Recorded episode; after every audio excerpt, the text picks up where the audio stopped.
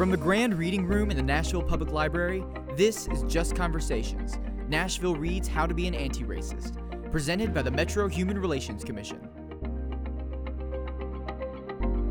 Hello and welcome. My name is Timothy Hughes. Uh, I'm a native of Baton Rouge, Louisiana, and here uh, as a part of Black Voters Matter and a part of what we're calling the Just Conversations around a really fascinating book uh, that I hope that you're all reading right now and are looking forward to reading.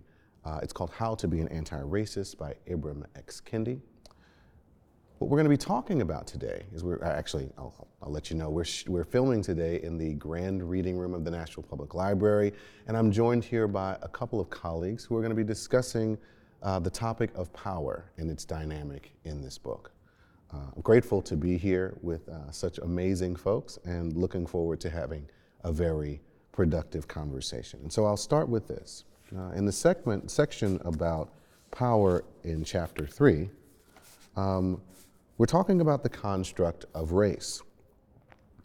And specifically, Ibram X. Kendi describes race as a power construct of collected or merged difference that lives socially. And so, what we'll talk about is just a, a short portion here from the book that specifically talks about the ways in which power can show up in the narrative of race. Uh, this particular portion is found on page 42. It's near the bottom, and it starts with From the Junior Black Americans of Achievement Series Onward. It's a discussion about a, a topic um, for the, uh, the author itself. I had been taught that racist ideas cause racist policies, that ignorance and hate cause racist ideas, that the root problem of racism is ignorance and hate. But that gets the chain of events exactly wrong, according to Kendi. The root problem, from Prince Henry to President Trump, has always been the self interest of racist power. Powerful economic, political, and cultural self interest, the primitive accumulation of capital in the case of the Royal Portugal, and the subsequent slave traders has been behind racist policies. Powerful and brilliant intellectuals in the tradition of Gomes de Zurara then produced racist ideas to justify the racist policies of their era, to redirect the blame for their era's racial inequality away from those policies and onto people. So, as a part of our discussion today, we'll talk a little bit about how we get to these um, policy constructions, some of the ideas at the root of them, and how it is that we can address them. So, we'll start today our conversation. If you could introduce yourself to our audience and tell us how it is that you come to this topic. Thank you, Tim, and it's a pleasure to be with you today. I appreciate the invitation. Uh, I'm Vic Sorrell, and I consider myself an aspiring anti racist because I don't think that anti racist is ever a title that we self appoint or that we ever achieve. Uh, I think it's an ongoing commitment to learning, understanding, uh, dissecting, and hopefully uh, dismantling uh, racist structures and policies. Um, the way I come to the work is through HIV community organization and mobilization and engagement and learning the racial undertones of why HIV is such a disproportionately affecting uh, illness for black and brown people. Uh, and that, and also being a cisgender gay man and having my privilege called out um, in public once about 10 years ago, which was a great uh, experience for me because it literally broke me open to the realization uh, of what privilege is and allowed me to sort of start the journey. So I don't know if I would have come to it otherwise based on my background and you know how I was raised if it had not been for the HIV work and for that one uh, really important person in my life that loved me enough to make me aware of my own privilege. There's so much to, uh, to talk about uh, as it relates to the dynamic of power, and I really appreciate you sharing that story. I was reminded this morning about the power of the stories that we tell ourselves and the ways in which narrative has a role in how we understand our, our, uh, our, our kind of position in the paradigm of power. I, I particularly appreciate the way that you described uh, how it is that you had a person in your life and the, and the work that you do that contributed to your understanding of how you better create a fuller narrative, have a better understanding of how you can play a role in dismantling and unpacking issues related to power and privilege. Could you talk a little bit more about um, how it is that you know we deal with that that challenge, with that discomfort? The initial approach can be so challenging for some folks. Uh, and particularly when we're looking at uh, um, the work of, of Kendi and others who have these discussions around race and power and structures and privilege, where do we really even begin that? How did you begin uh, in, in unpacking that journey after having that moment? So I think it begins with a personal inventory of value and sort of getting really honest with ourselves about what we value and why. And I think the reality of social inequity is that only certain gifts are brought to the game because only certain gifts are valued. Only those gifts that are housed many times in white bodies are the gifts that get to the game, right? And so I think when you realize the opportunity that equity brings to our society, to our world, to our communities, when all of the people can have equal value, then the gifts can all be brought to the game.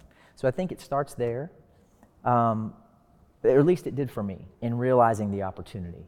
Um, and, and then also sort of realizing this experience of power, again, as a cisgender white man, that sort of in alignment with what I think was true for the forefathers and those who first established the white uh, uh, folks who first established uh, the human trade, uh, as we spoke about before the conversation, is in order to experience your own power, there has to be somebody that you feel more powerful than.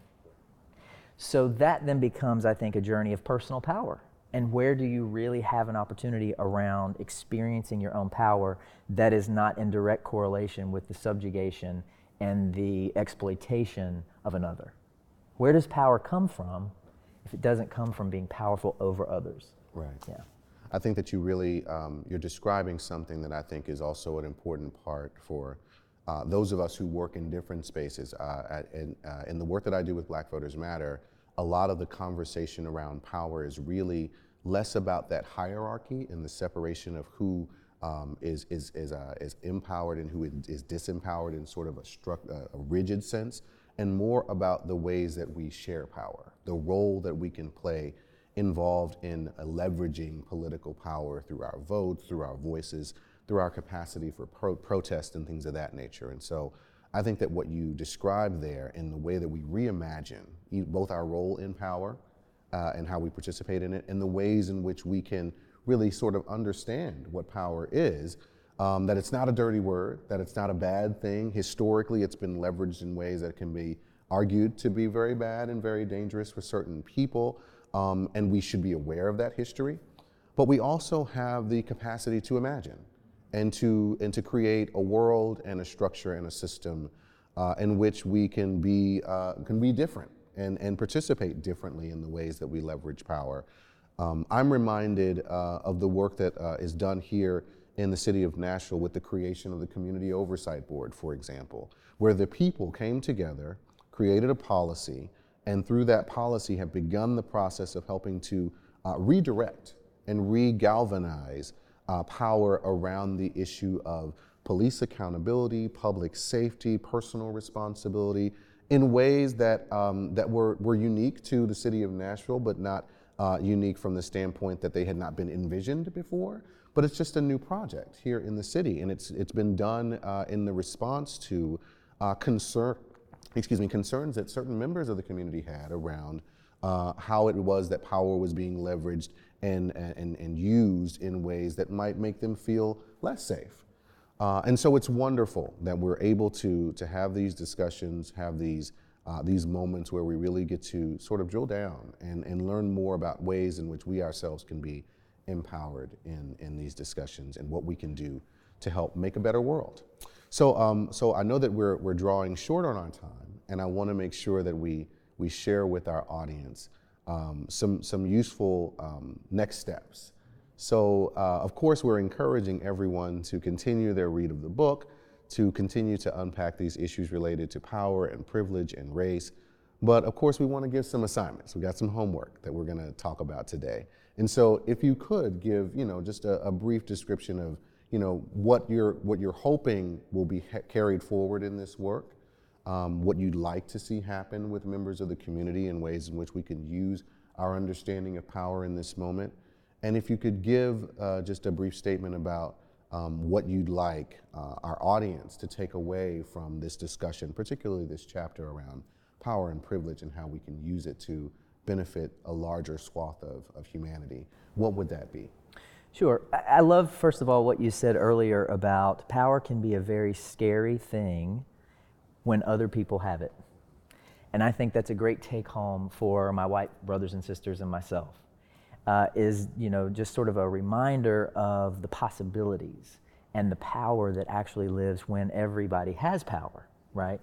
Um, so in addition to that, uh, you know I think Dr. Kendi brings up the opportunity of policy in in this book, How to Be an Anti-Racist, and he speaks to the reality that all policy is either racist, meaning it facilitates inequity, or it's anti racist, meaning it facilitates equity. And so I realize that for myself and a lot of white people, the um, opportunity that is understanding racism can be very daunting because it is very layered and it is very nuanced. And we have been socialized as white people not to see it. So, our work then can become can we look at a policy and determine whether or not the policy facilitates equity or facilitates inequity?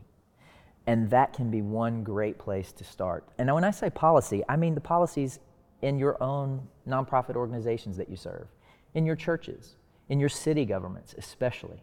Uh, you know, we the reality that we live in is that nothing is real until it's written down. And when people say they're committed to inclusivity, there needs to be metrics in place that validate that commitment and that create accountability around that commitment, or else, in my opinion, that, that commitment is not real.